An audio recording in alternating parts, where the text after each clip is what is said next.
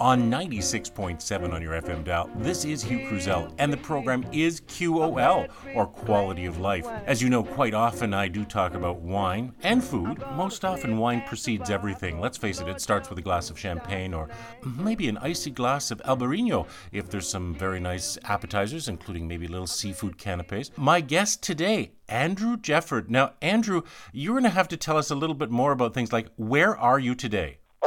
I'm speaking to you from the heart of London, uh, the business district. It's a part of London called Canary Wharf. Uh, and I'm over here for a month because uh, we're doing Decanter World Wine Awards, massive tasting we do every year. It got postponed this year, but finally we got round to it in August, so that's where I am now. And and why a month? Wouldn't this take, um, you know, a, a week or so? Have you had to quarantine and things? Haven't had to quarantine happily, but the, the answer here is we have 17,000 wines to taste. Now, I'm not going to personally taste all of those, but even with uh, with teams of tasters, it takes a while to get through that. Normally, people fly in from all over the world to help us taste, including from Canada. We have some wonderful tasters from Canada. But this year, we're having to rely essentially on people who are UK based or come from very close by. Right, and that includes you because you you do come from close by across the the channel, right? Exactly. I live in France, back, back down in the south of France, near the city of Montpellier. So uh, I jumped on the train and come all the way up to London for the tasting. Just let's go there because you know I'm going to do this at some point in time. Does it feel a little weird in, in London, in England generally, to be there at this time? It does. It does. Everything is very weird. Um, you know, half the all the facilities one needs are, are kind of shelter or only tentatively open. Uh, and obviously, we have to do the tasting under very strict uh, control circumstances. Mm. We all wear masks until we actually taste. We're even holding, uh, we even have buzzers that let us know if we come within 1.5 meters of another person. The buzzer goes off. Uh, all of our spittoons have to be taken off and incinerated at the end of the day. So circumstances are very special, both in the tasting and in the city at large. Okay, so, well, let's face it, people are being very careful about sanitation. Are the glasses being. I was at an event, Andrew, and I don't know whether it was bleach.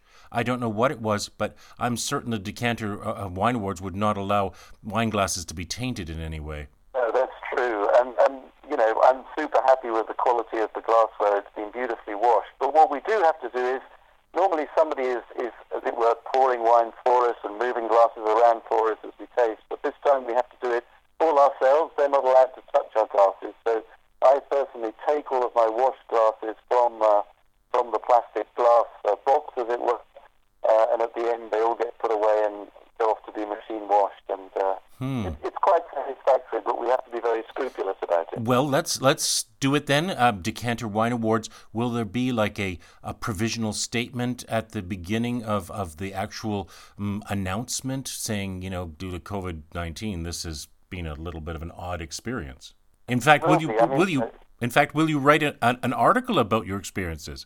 I will be writing about my experience, not least because I'm one of the three And every year we have a special. Oh, I, I've lost you, Andrew. There, are you back with me? Oh, I uh, we are talking to Andrew in, in England. He is at the Hilton and Canary Wharf, and I think we've just lost him for a moment or two. Oh, I'm going to dial him back. Uh, stand by, folks. This is QOL, and my name is Hugh Cruzel, and the program the program is on CKLU 96.7. Stand by. Hello? There we go, Andrew. Um, we we were cut off by technology, I think. Yes, it's a it's a shame. I don't know. Special circumstances all around, but Uh, it is. In fact, actually, the sound quality is a little bit better on this call. Perhaps uh, the mice haven't cut our line or tampered with it. Uh, We were talking about uh, writing. Uh, you are an author. You are a very well published author on the subject of wine. correct. Yes, I've been doing it for over thirty years now. Hmm. Now, I came across you through a lecture. mm, I shouldn't call it a lecture, a seminar. Is that the right word? I don't know. A, a convivium, perhaps, on cool climate uh, viticulture, particularly, if I recall. Now, it has been a month ago, and there's been many bottles consumed since then, on Chardonnay. Yes, indeed. The, the I4C conference, which, again, due to COVID, we had to try and do, uh, as it were, virtually this year. Uh, I was due to give the keynote speech uh, in Toronto, in Ontario, in Niagara, in fact. but we all had to do it online. So so uh, I took part in that, and you tuned in. I believe I did, and I was I was entranced by your your poetry about wine. Hence the phone call, hence the connection. You you've been to Canada. You've been to the Niagara before. Yes, absolutely, several times. I'm very fond of it. Hmm. Well, uh, what makes uh, here you are in the south of France, which we always assume as being hot. How did you become a specialist on cool climate enology? Well, I wouldn't say I'm a specialist on cool climate, but uh, obviously anybody who writes about wine has to take cool climates very seriously nowadays. Uh, you know, we have the problem of global warming, which is facing everybody. So, what do you do if you're if you're the region in which you grow wine, such as the south of France, is getting warmer and warmer and warmer? Uh, maybe you have to look and try and plant and grow grapes in, in cooler locations. So there's a lot of interest in cooler climate viticulture nowadays. Mm. And I might say, since I'm speaking from to you from London, uh, of course, the UK is one of the beneficiaries, as is Ontario in general, of this trend towards growing wine in cooler climates than was previously considered possible. Right, but England does have, but Kent and uh, East Anglia does have a, well, even Hampshire has a bit of a tradition. I know I've been uh, just north of Winchester, and I've been out to uh, where hop kilns used to be out in uh, in uh, in East Anglia and, and Kent, as I mentioned, and um, there are vines there, are, and it goes back to the 1300s. There were people, maybe even Roman times. Yes, there was a little bit of viticulture in Roman times, but 1300 certainly, it was what was called the medieval warm period. Uh, it was a, a period of uh, climate change previously, not due to the same causes that it's due to now. Mm-hmm. And then, of course, there was the yeah, little mini ice age in the 1600s. Yes, exactly, and, and it became completely impossible then. And it really only, uh, nobody really thought about it again until the 1950s after the Second World War. And then there were some experimental pioneers uh, and of course, there was a great leap forward, I would say, from the 1990s when we discovered that in Italy grow Cabernet. Yes. Well, the marl uh, that is uh, exhibits itself in, in the Champagne region uh, pops up again in in, this, in southern England, doesn't it? Absolutely. absolutely. The, the chalky soils are. Hmm. And and that's uh, and led. other soils. That's yes, le- Yeah, that's led to a, an explosion of British champagne. We, I know we can't say that. British sparkling wine. Yes. Uh, and have you tasted some of these very well known products? Oh, I think we may have lost Andrew again. Andrew, are you still there? Maybe it's going to go buzz buzz to us in just a moment here. No, it did. One, one second, folks. Hello, Hugh. Hello. Well, we that's a nice station pause. This is CKLU 96.7. This is QOL. My name's Hugh, and my guest is Andrew Jefford. Andrew, um, we were talking about British wine. Uh, do people still turn? Yes. Do people turn their nose up to it, or is there truly now a sense of of pride?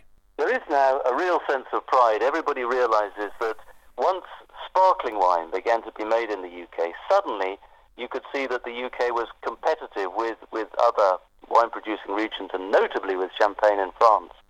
And so now there's a real sense of, uh, of pride uh, and uh, passion to create outstanding sparkling wine in the UK, sparkling wine that could match the best that can be produced in Champagne. Mm. I, I, we had shared some questions uh, much earlier in our conversations, and I'd like to return to a couple of those because, of course, you would have a global perspective on things, and and I just want to know. Here we're talking about England rising. I mean, let's face it, Argentina did the same. Mm, probably 30 years ago, South Africa before that, and of course, uh, we can't forget America, the judgment in Paris uh, in the, what, what year was that? I, I can't recall. Uh, that was back in uh, back in the, the, the 70s, I think. Uh, yes. I, I, haven't got the date in my No, me, moi non plus. Uh, but what, what is it about France and Italy that makes them retain their place in the wine pantheon of gods, uh, wine gods? What, what is it about Italy and France that just makes it so, like it's a go to? Yeah, completely. Well, I have to say the first thing is that they're in the right place on the surface of the earth. Uh, in other words, they sit, uh, but particularly France, sits uh, astride latitude 47. And so that gives it uh, northerly parts where you can produce classic cool climate wines, And it also has a southern part, the south of France, Bordeaux as well as in the south of France, Rhone Valley. And you can produce much richer, more opulent wines there. Italy is a slightly different case. Uh, it lies a bit further south in general, but a lot of uh, higher altitude land with the Apennines running down the middle of it. Uh, and uh, Italy is one of those nations where you, you can, if you put your mind to it, produce wine pretty much anywhere. Mm. And indeed, wine has produced right across Italy for the last 2,000 years. Yeah, well, it was called Oenotria, wasn't it, uh, years ago, the Greeks? Indeed. Yes. Absolutely, Oenotria. So, land of the vine. And so, so the, the tradition there is a, a, hugely long one and, and wonderful, different growing regions in every part of Italy. So both France and Italy are just absolutely in the right spot to, to, to pursue this activity on the surface of the earth. The, the, cultural advantage of wine having produ- been produced here for such a long time, and it being very much an intimate part of everybody's life. Uh, there's no Italian agriculture without wine. Uh, it's a bit more specialized in France, but wherever you have a wine region in France, uh, viticulture is, is a significant part. Where I live in the south of France, for example, it's, it's the leading agricultural activity in the whole of the south of France. Mm. So long, long traditions as well. Hmm. Well, I'm glad you got into culture. I just want to say before that, I'm sitting here at 47 degrees north latitude, but uh, growing grapes is not something we have, of course, a continental climate, whereas uh, Europe is influenced by the, the Gulf uh, Stream and, and so many other things, and that protective northern range that makes a difference, whereas for us, the Rockies, the Western Cordillera runs, you know, north south. But let's talk about culture for a minute, Andrew. Do you think that there's a this growing awareness of wine and, and food is shifting? And, and again, you, you're standing on the outside, so you probably can give a better perspective on it. Shifting America and Canada into a more cultured version of themselves. Yes, I, I, I think so. Um, you know, I've been hugely impressed. I've been over to Canada and to the USA, uh, and you go and see the restaurant scene now. You go and see the wine scene the farmers' markets, the quality of produce that people are championing and celebrating. Uh, and that's, I think, making a huge difference to, to the quality of life there. It's something that people value. And indeed, when I think of the times I've been over with you and in the USA when wine festivals are taking place, I'm absolutely astonished by how popular they are, uh, how much people uh, relish them, and uh, what an important part of life it, really has changed. I mean, 25 years ago, a, a wine event uh, that I attended, uh, which was a Zinfandel event uh, in San Francisco, they had to give tickets away. And uh, but seriously, I mean, who wanted to drink Zinfandel? I mean, it was mostly pink and mostly sweet, and and and that is not what was being showcased, of course. Yeah. Pe- people have got onto the Pinot Noir bandwagon here. People have, have done all these things. Uh, in France, and I mean, gosh, I saw just a video the other day of a 12 year old who was being taught the difference between various grape varieties. And he was like, Well, but I know about these things already. What is the difference? I mean, why is our education system not in, embracing this as the French have? Well, uh, you know, one aspect here is often said to be the religious traditions. Wherever you have traditions of Protestantism and Calvinism, there is a sort of lingering sense that, that uh, food and drink are kind of frivolous matters. Uh, once you've actually satisfied your basic needs, then anything else is uh, rather extravagant and, and, almost decadent to indulge in those kind of things. Hmm. Whereas France uh, and Italy have the tradition, the Catholic traditions, where these things are celebrated very much as a part of life but, you know, I don't know whether that's true. That's often said to be a reason why there are Hmm. Well, Andrew, uh, where you live, do you? I don't know how mm, bottles that are empty are dealt with. What do you do? Do you put them at the curbside? Do you take them back to the wineries? How does it work? Uh, we take them off to recycling bins, so they all, you know, they get recycled. Right, we do. We actually have a deposit generally on most bottles. Uh, when I've gone to take stuff in. Speaking of, of a more Protestant ethic, uh, people have said, like, oh my goodness, do you know, that's a lot of, bo-. and it's like, boy, that's so judgmental. How do you know how long I've been drinking? I mean, it might have been, this might be a whole year's worth for all I know, or it might be a week. Oh, we've lost Andrew again. We're going to try to connect. This is Hugh Cruzel. One second. Hello, Andrew. We got all these wonderful station breaks. Uh, Andrew, let's talk about better bottles. Should people be drinking? What is a better bottle? I see people drinking vin ordinaire, and, and well, we really don't have that here in Canada. But um, what is a better bottle? Hello. Hello. We keep losing this line. That's okay. Well, I guess we just have to put it together. I'll be stitching a lot. Uh, I was asking a question about vin ordinaire, just table wine, which we do have. Uh, what is a better bottle, Andrew? What does that mean for you? What does it mean for consumers? Okay, well, more their own taste as far as they can. Is it an intersection of, of taste and cost? Yes, but you know, it's a it's a it's a false to assume that you have to spend a lot more money in order to have a better wine. So true. Once you get a chance, I'm, I'm thinking, for example, about French wines. Uh, there's a French wine called Madiran, M-A-D-I-R-A-N, which I'm fond of. Uh, to me, it's fantastic quality. It doesn't necessarily cost that much, uh, and it has real density and depth and power and everything I look for in a red wine and it's a relatively inexpensive wine because it's not very widely known yet. Ah. When you get a chance to explore, follow your taste, you can often find. Yes, well, isn't that true? So not everybody can pursue a Grand Cru, but you can. What should the average consumer be looking for then? Is it truly that that find, that that new? Oh, look at what's on the shelf! I've never seen that before. Yes, I think it's a great idea to, to explore the unknown. Um, obviously everybody's tastes are different. Some people might like really rich red wines, other people might like fresh, light white wines.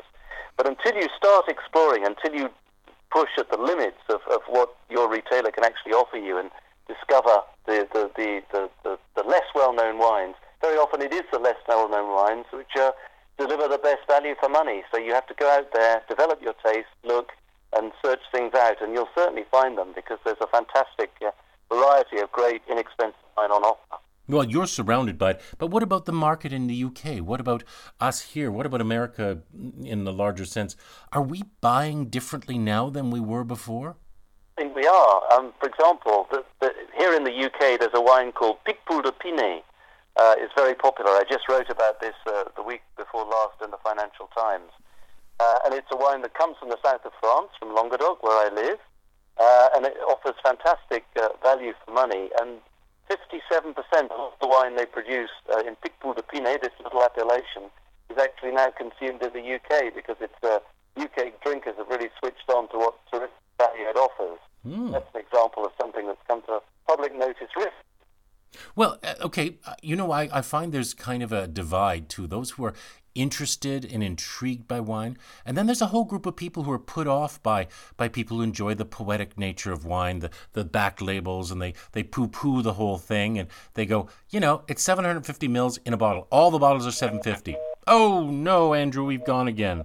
Oh, one moment, please, folks. Hello, Andrew. Um, we were talking about uh, the poetic language of wine and that it sometimes puts consumers off and, and sometimes labels are um, you know and even the pictures on the front. Some people are like no i'm just going back to my regular wine. It's all 750 mils some people say. Uh, what would you how do you respond to that?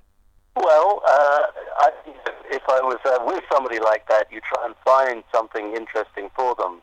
But i have to say true uh, also that um, you know there are some bigger brands, which also offer terrific value for me. Uh, again, talk about wine, I'm thinking about something like uh, the Côte du Rhône wine from Guigal, uh, very uh, produced in huge quantities. Um, and you know, it's a wine that everybody knows. It's a familiar label, and yet the quality is often very good. There's another Côte du Rhône wine from a, a producer called uh, La Vieille Ferme, the old farm. Yes, with a family. Yes, with a, a, a rooster on the front. Yes. Yeah. So, so wines like that, you know, you don't have to go for the most obscure thing. You can also. I think we've lost him. Hello. Hello, there. We're still here. Yes. Good, good. So you were talking about yes, uh, there are large producers that produce great wine. We don't have to go searching too far. W- what about people who are very flighty? I find this quite often to pursuing the next great find. What if you found something? Should you buy a case of it or a couple cases? Uh, if you like it, for sure. Because uh, sometimes it will be on the shelf only once, right? Yes, yes. Uh, you know, and we could talk about rosé wine here, for example, which is very fashionable at the moment. Lots of people are into rosé wine. Huge. Uh, yeah, and uh, but there are some lovely examples of that, particularly from Provence, uh, uh, another part of South France, not the part of the south of France, but a little further east, and that produces uh, wonderfully delicate rosé wines, which are very popular now. Yes, well, there's a lot of com- a lot coming out of Spain and Portugal. There always were rosés out of Portugal, but so many rosés from Spain on the market here in Canada. Yep, they, they offer very good value too. Rosé as a category has been the biggest uh, expanded uh, category in wine uh, throughout the world in the last 10 years. And indeed, there's now more rosé wine drunk in France than there is white wine, incredibly enough. That is incredible. The land of. Yes. Yep. Uh, well, that raises. So it wasn't a decade ago, but here, uh, being in the industry, I said, someday rosés are going to rule. And, you know, not just in the summertime, but I've been saying about Rieslings. Rieslings are going to rule, but it hasn't happened yet. What's your thought on Riesling? Yes, it's such a tragedy that Riesling isn't more widely appreciated. It's the, the most the most beautiful wine, wonderful cool climate wine as well. Ontario, for example, produces some outstanding Rieslings. Uh, delicate, fresh, uh, poised, lovely fruit characters. And it's also a wine that's capable of reflecting very much the, conditions under which it's grown. Uh, that notion that the French call terroir. Riesling is a terrific variety for reflecting terroir. So I personally, like you, regard it as a great sadness that more people don't appreciate. Well, do, do you remember just a little while ago there was ABC, anything but Chardonnay, and people would you know turn their nose up at Chardonnay. I mean, Riesling, it's even worse. It's like, don't you have anything else? yeah, uh, I don't quite know how we get around that, other than just uh, producing. Yeah, uh, keep producing. Yes, but at some point in time, I mean, even the Germans are. I mean, this whole idea of leaning it out, uh, making it more dry, it just has has not done well for it. Uh, perhaps not Germany because the climate is super cool there. But if you try Riesling from Alsace. Uh, yes, Alsace, but you know there are, are Rieslings even from Australia, from the Pewsey Valley, and yeah, and we tend to think of it as a warm climate. Yes. Yes. No, it, it, in Australia, Riesling produces an adaptable variety it can be because the, the wine you just mentioned, the Vale, comes from the Eden Valley, and there are also wonderful wines from the Clare Valley, both quite hot growing locations in South Australia, and yet they can be very compelling dry Rieslings, wonderful salad wines, wonderful summer wines with food. Yeah, and and I've had many many Rieslings coming out of Chile and Argentina at one point, but not anymore. I don't see them. There's still a few from Chile, from what's what's called the, the coastal ranges, the part of Chile, the mountains nearest the sea. But it's true, not many from Argentina now. Well, okay, let's go forward. What's the next trend? Dare dare you even suggest? trend. Yes, what is the next trend? Well, I think rosé is going to carry on being a trend and carry on growing for, for some time yet. Uh, not just because of the quality of what's in the bottle, but also what you can do with that category of wine. Uh, you know, you can, you can give celebrity endorsements to it. The packaging possibilities of rosé are, are extraordinary too. Uh, rosé visually, not just to taste and to smell, but visually too. Mm, but rosé is going to carry on being significant. Well, but even rosé. I mean, I've had this. I've had rosés that have been grey all the way through to um, the color of of antifreeze and and and coolants for, for cars. I mean, I can't believe the, the coloration difference, and and not necessarily that they express mm, their strength by color at all. Is is that true? Yes, I you know, you, you can make good rosé of any color, but I would say that the most uh, the most fashionable and, and champion ones are very because it looks so beautiful in the glass. If you have a lovely still rosé, mm. it's visually a very appealing object, whereas the dark ones are a bit less being a bit more obvious. Uh, but that that is something that's to watch for from the fu- for the future. Yes, of course. I now when think you know delicate, yeah, but you know delicate white wines in general. Uh, people are looking when we're talking here. You mentioned Albarino, and that's a good example. Uh, Albarino from Spain and northern Portugal of a wine which is uh, very much enjoyed at the moment. Delicate, fresh, lively, lovely aromatics to it not particularly heavy or or, or um or, or fat. Very delicate white wine, and I think wine white wines like that very popular in the future, even more so. Well, I, I do know that there's a growing trend amongst my friends to look for unusuals and to look for indigenous grape varieties that have been, oh, maybe are single source, single vineyard, or maybe they're even blended with others that were more traditional. I've seen that from northern Spain and southern France. Yes, that, that's true. Uh, there's a sense that the 20 varieties which we've used pretty much exclusively for, for wines right around the world until very recently are, are not adequate anymore, and people are beginning to employ some of these other uh, more interesting, more offbeat varieties, for sure. And some of them, I mean, especially the, the Portuguese ones, are almost uh, until you you don't look at the word. Don't look at the word. Just remember how to say it because it's got X's in it and things like that. So. Uh, yeah, yeah. Lots of A's and O's in the Portuguese Yes, and of course we're exploring unusual regions of Italy. Uh, uh, the uh, the wines of, of Mount Etna, the wines of Sicily, the wines of well, as we did years ago when we started to look at at uh, the boot of Italy and and started. You know, what's the next wine region too that's going to take off? Are are are people going to clamor for Ontario across the world? Well, I hope so. I think Ontario has huge amounts of. You know, when you consider wine made outside Europe, me there are many, particularly talking about Chardonnay, which are as subtle as those that you get from Ontario. So I think when people uh, in Europe are beginning to look for wines from outside Europe, which have subtlety and grace, which work well with food, which is something that great European wines have always done, they may well look to wines from Ontario. Mm. Or Chenin Blanc from uh, a well-made Chenin from South Africa. South Africa is going through a terrible time right now. Yes. Um, yep. Uh, they're, they're having a great, a great, uh, colossal difficulties uh, domestically. So I think everything that the world can do to, to support and to buy South African wine at the moment, and as you mentioned, Chenin Blanc can be a terrific. Uh, and Andrew, are we still there?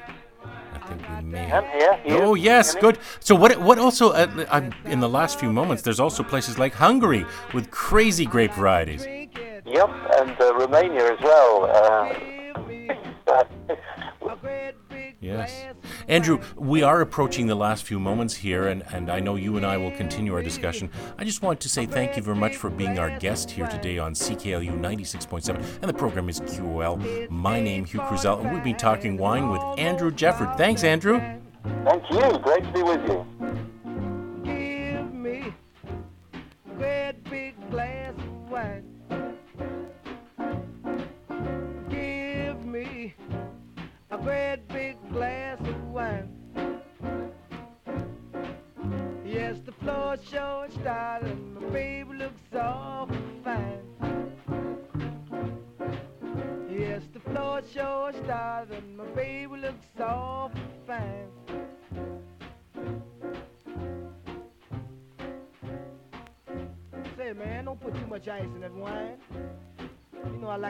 Show with ease